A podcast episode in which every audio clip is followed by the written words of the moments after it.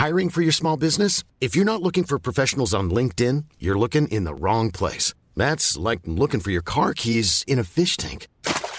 LinkedIn helps you hire professionals you can't find anywhere else, even those who aren't actively searching for a new job but might be open to the perfect role. In a given month, over 70% of LinkedIn users don't even visit other leading job sites. So start looking in the right place. With LinkedIn, you can hire professionals like a professional. Post your free job on linkedin.com slash people today.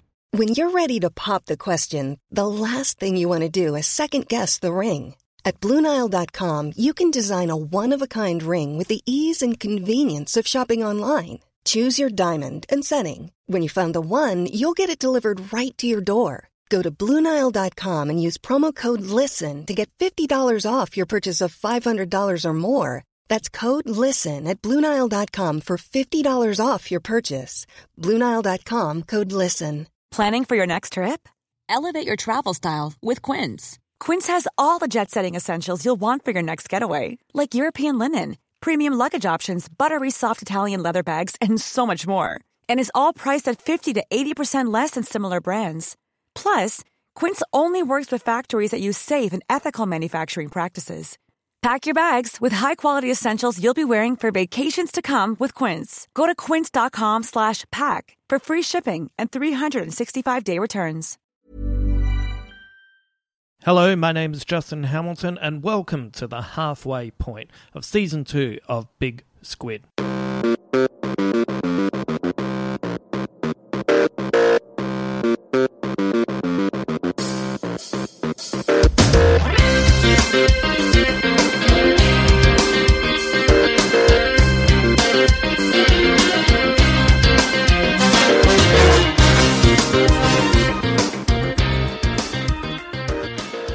Halfway through this season of Big Squid, that must mean we are at the halfway point of David Bowie's final album, Black Star. And today we're taking a look at the song Sue or In a Season of Crime. Now, uh, there are not only two versions of this song, but this one feels like it's potentially the most straightforward track on the album. But as you know with Bowie, there are still a couple of diversions for us to take, including a brief look at the poetry of Robert Browning and a quick overview of Sarah Waters' 2002 novel Fingersmith. And then at the end, I'll share how I can draw an extremely long bow for my resume and claim that I make a blink and you'll miss it cameo in a David Bowie DVD. So let's dive into this song. Because I got the job, we'll buy the house, you'll need to rest, but now we'll make it. Bowie had told guitarist David Torn that he wanted to work with the band that worked on that record again, but not until after his next project, which was going to be a jazz album. This is fascinating for a couple of reasons. First, Bowie had flirted with jazz in the past. You can hear it hiding in plain sight amongst the playing of Mike Garson on Aladdin Sane, or peppered throughout the album Black Tie, White Noise, in particular songs like Looking for Lester. Jazz is infused in the eight minute track Bring Me the Disco King, that's the song that closes the reality album. And you can even hear jazz on the Lost Bowie album, The Buddha of Suburbia, in particular the song South Horizon, which recalls the type of music a young David Jones would experience at the local jazz clubs. As always, Black Star is a jazz album as much as Earthling is a drum and bass album. Both contain elements of what Bowie was listening to at the time, but in the end, they produce albums that are more difficult to easily pigeonhole. There are two versions of Sue. The first was created in collaboration with Maria Schneider, the award winning composer and leader of the aptly titled Maria Schneider Jazz Orchestra. Schneider won a Grammy for Sue in the category Best Arrangement, Instrument and Vocal, and the song began as a demo composed of ideas that Bowie wanted to develop into a piece, and the two of them worked on it over a course of a few months. Schneider did so much work on the song, she is credited as a co writer, and Sue also incorporates melodic elements of the Plastic Souls' brand new Heavy, which also explains their co writer's credit. Schneider is an artist who eschews predictability and embraces loose structures, which allowed Bowie to drop his lyrics in places that took the musicians by surprise. To augment her orchestra, it was Schneider who suggested Donny McCaslin come and play on the track, and thus leading to his sterling work on the whole Black Star album. Producer Tony Visconti declared that the musicians fell on the side of truly modern jazz and that there was nothing traditional about them. It wasn't until late that Schneider first heard the lyrics and was completely surprised that it was about a woman being murdered for cheating. At first worried that she might come under some criticism for contributing to a song about the murder of a woman, she also knew that Bowie wanted a narrative that was very dark, and in the end she thought it sounded rather good. The song was released towards the end of 2014 and was challenging for most listeners, with reactions being quite mixed. Unlike the next day, a sterling return to form full of catchy rock and roll songs, Bowie here was once again heading in a direction that took a lot of his fans by surprise. By the time Bowie and McCaslin's band came around to re recording the song for Blackstar, the new version was punchier and faster, infused with a desperate urgency that hit the listener with much more force. Guitarist Ben Monder was brought in for overdubs, and Bowie encouraged all the musicians to just go for it. You can hear the difference in the songs right from the beginning. Here's the opening to the Schneider version, and then compare this to the opening you find on Black Star. On the original version, his voice is muscular. You can imagine him caught in the maelstrom of musicians as they hit their notes. Here, Bowie is the eye of the storm holding everything together. Bowie's vocal is brittle, pleading, and containing more nuance. Bowie says goodbye in a way that suggests he's closing the door. This is it. You've had your time, and now I have to go the band plays on, and he's left to pick up the pieces as the forces he thought he controlled continue spinning onwards without him. In the end, you feel as if the Schneider cut is more intricate and subtle, while the Black Star recording is more upfront, no time for subtlety, and not afraid to punch you in the face. Maybe the difference in the recording says more about where Bowie was at his place in time. In 2014, he was planning on making more than one album, but by the time he arrives to Black Star, he wonders how long he'll have and chooses to rage against the dying of the light. Let's slip into the Squid Bits part of the podcast and take a look at the lyrics.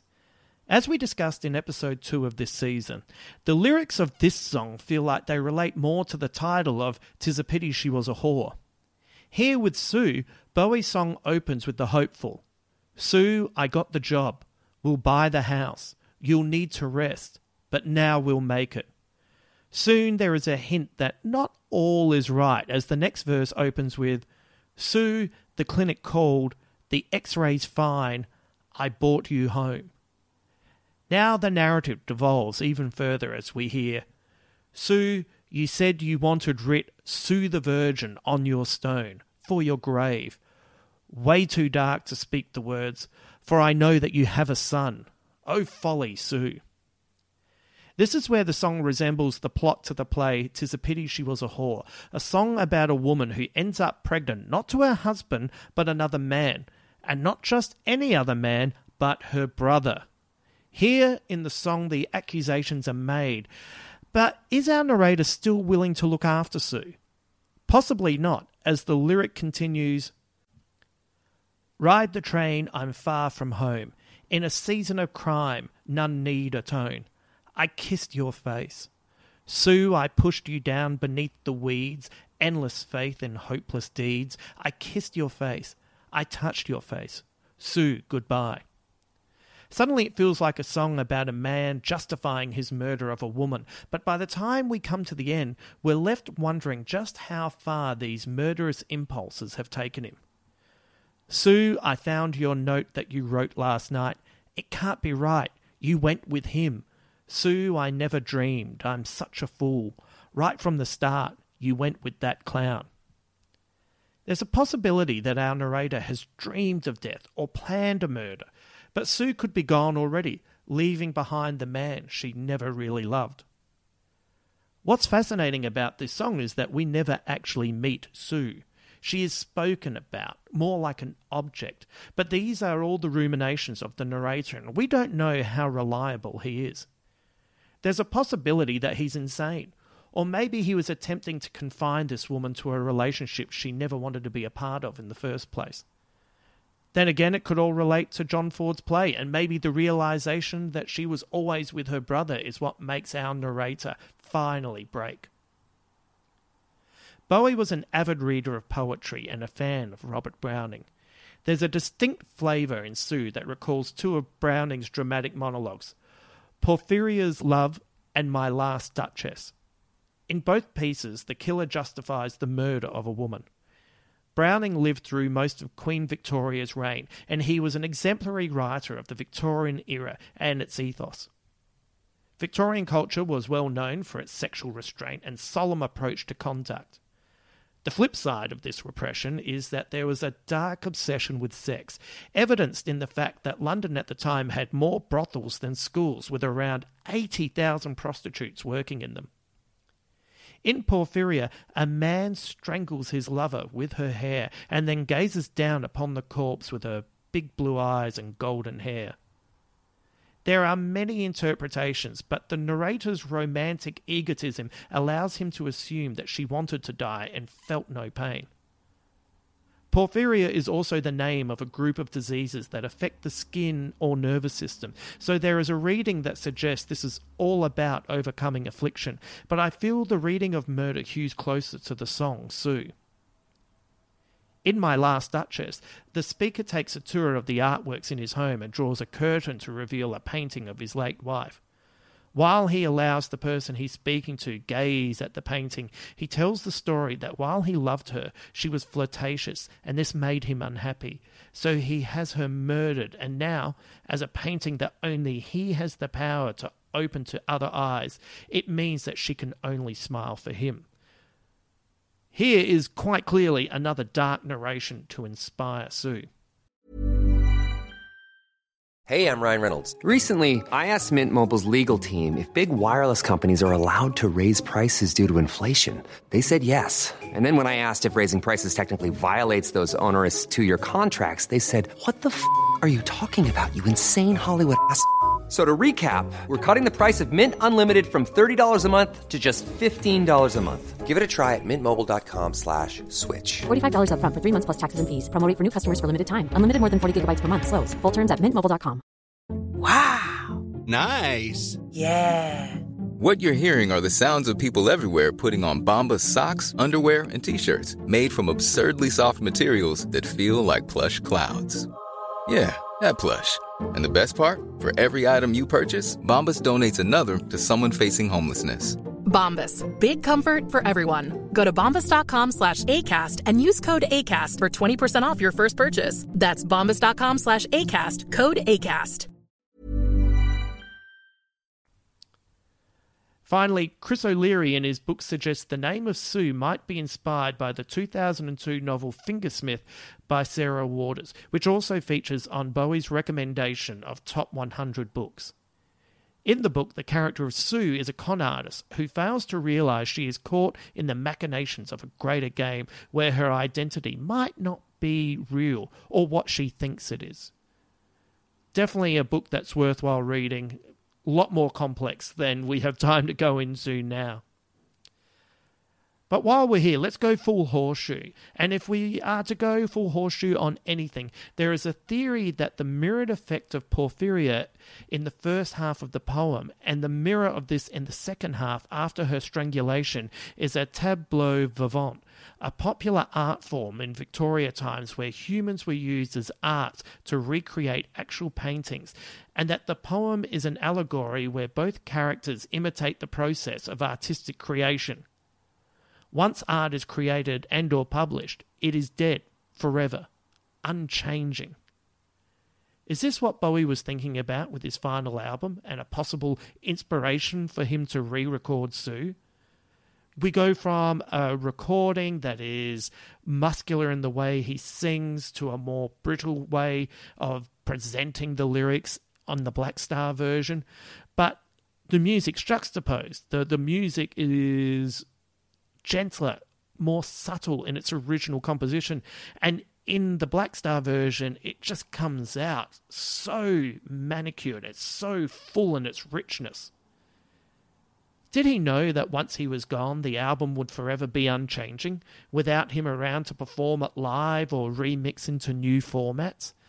Did he know that once the album was out there, it too was like something dead, forever unchanging? This is what it was going to be. Is this how he felt? Was this what he was thinking as he re recorded this whole song? Maybe this is a horseshoe that goes too far maybe we're reaching here, but it's interesting to compare the two versions of the song and try to work out what he might have been thinking and why the inspiration took him in this direction. This is a shorter podcast uh, today, but uh, before I go, as I always highly recommend you to do, please check out O'Leary's books, Rebel, Rebel, and Ashes to Ashes, and of course my personal favourites. Uh, it's it's almost my Bowie Bible. It's Nicholas Pegg's The Complete David Bowie. Can I also recommend reading Robert Browning's dramatic monologues, Porphyria's Lover and My Last Duchess? Both fascinating reads, even if they are leaning on the dark side. Let's finish with this. This is my spending way too much time alone thought. When this song was first released, it defied interpretation, and it took me years of listens before I could get my head around any possible meaning. For me, this song is about a deluded man who knows something isn't right and is planning his vengeance when he suddenly realizes his victim is one step ahead of him, already gone, leaving him behind, impotent with jealousy, foolishly tearing up his ridiculous plans. Is this a correct reading? Who knows? Over the years, my favourite Bowie songs have taken on a life of their own, their meaning shifting with my shuffling of years. One of my favourite Bowie songs is The Motel from the Outside album. I've never had an interpretation of what the motel means. It always seems to be moving or it changing from listen to listen, month to month, year to year. But I know the feelings it draws out of me, and it has long mesmerized me. Ah, oh, the amount of times I've listened to it during the day, putting it on, putting headphones over the ears, closing the eyes, letting myself imagine what's happening in this song. I love listening to it at night with the lights off, wrapped in a blanket, letting every subtlety of the recording creep into my subconscious. I was so jealous of hearing bootleg recordings from the 90s when he would sometimes play this song live. Those barren years of Bowie touring down under were my main inspiration to head overseas and see the reality tour. No longer would I wait to see if these worldwide tours would come to Australia. I wasn't prepared to miss out again. I booked four concerts for the end of 2003 that would allow me to see Bowie in the UK, beginning in Dublin, heading to London, and then finishing up in Glasgow. As an aside, I managed to squeeze in Radiohead at Earl's Court. This was around the time of Hail to the Thief. So, over the course of eight days, I saw five concerts, and that's possibly the best eight day stretch of my life. I landed in Dublin the morning of November 23, 2003, and I attempted to sleep that afternoon. But as you can imagine, I failed this one act quite extensively, way too excited for the concert. I lined up early and was told that they were filming that show, so there was a possibility we might experience extra songs. And they weren't wrong. That night, Bowie powered through 35 songs, and I was wrapped with every single one of them. I was up the front, almost centre, standing between and slightly behind two different groups of friends against the barriers. That night, Bowie and his band presented us with hits Pixies covers with a touch of Bolan, a couple of Iggy covers, and some deep cuts. Bowie was relaxed and his band was magnificent. I was particularly excited to see Earl Slick after all these years, having seen him back in 1983 for the Serious Moonlight concert. There was Sweet Mike Garson, his playing unmistakable after all these albums. I was also overwhelmed by Gail Ann Dorsey's unfathomable cool presence on stage, powerful and funny, nailing the bass and the vocals. Her ability to play John Deacon's bass line on Under Pressure while nailing Freddie Mercury's range was one of the most stunning moments I've experienced at any live performance. I felt it hit me in the chest, and by the time the song ended, I felt like I could have crumbled to my knees. And then the very next song, the piano kicked in, and Bowie launched into my favourite song, Life on Mars. To be honest, it was all too much. It wasn't until after the song finished that I realised I had cheeks damp from tears. I was so happy, and then a few songs later, the unthinkable happened. Bowie introduced this next track as a love song to desperation and launched into The Motel. I honestly didn't think there was any chance of seeing this live, but there he was performing it right in front of me. And get this, there were still 13 more songs to come from Loving the Alien to I'm Afraid of Americans to Heathen the Rays and ending with Ziggy Stardust. By the time the concert was over, I staggered back to my hotel, blown away by what I'd just experienced, so excited to know that I had another three concerts to come.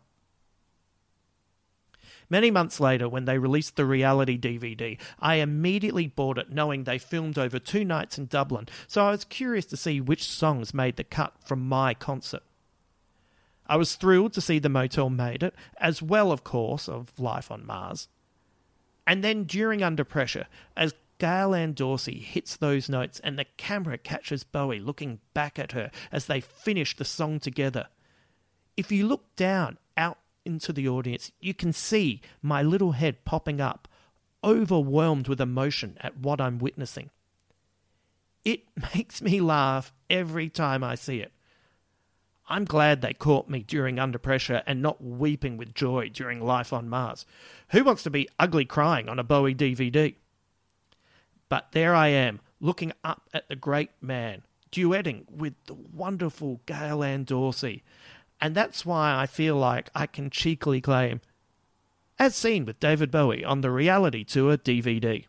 Thank you for giving up your time and listening to this podcast. It is genuinely appreciated.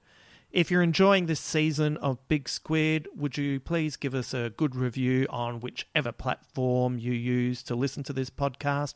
This has quite clearly been a labour of love, and it also allows me to kind of block out the weirdness of the rest of the world.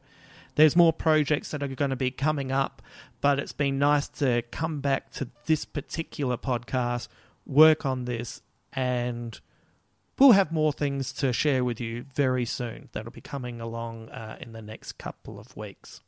I also really hope that this is giving you either a new appreciation of David Bowie's Black Star or maybe it is the first time you've listened to it and uh, is opening you up to a whole new world out there. Either way, uh, thank you very much for being a part of this. I look forward to your company for our next episode where we will be jumping into the very peculiar track five of Black Star. Until then.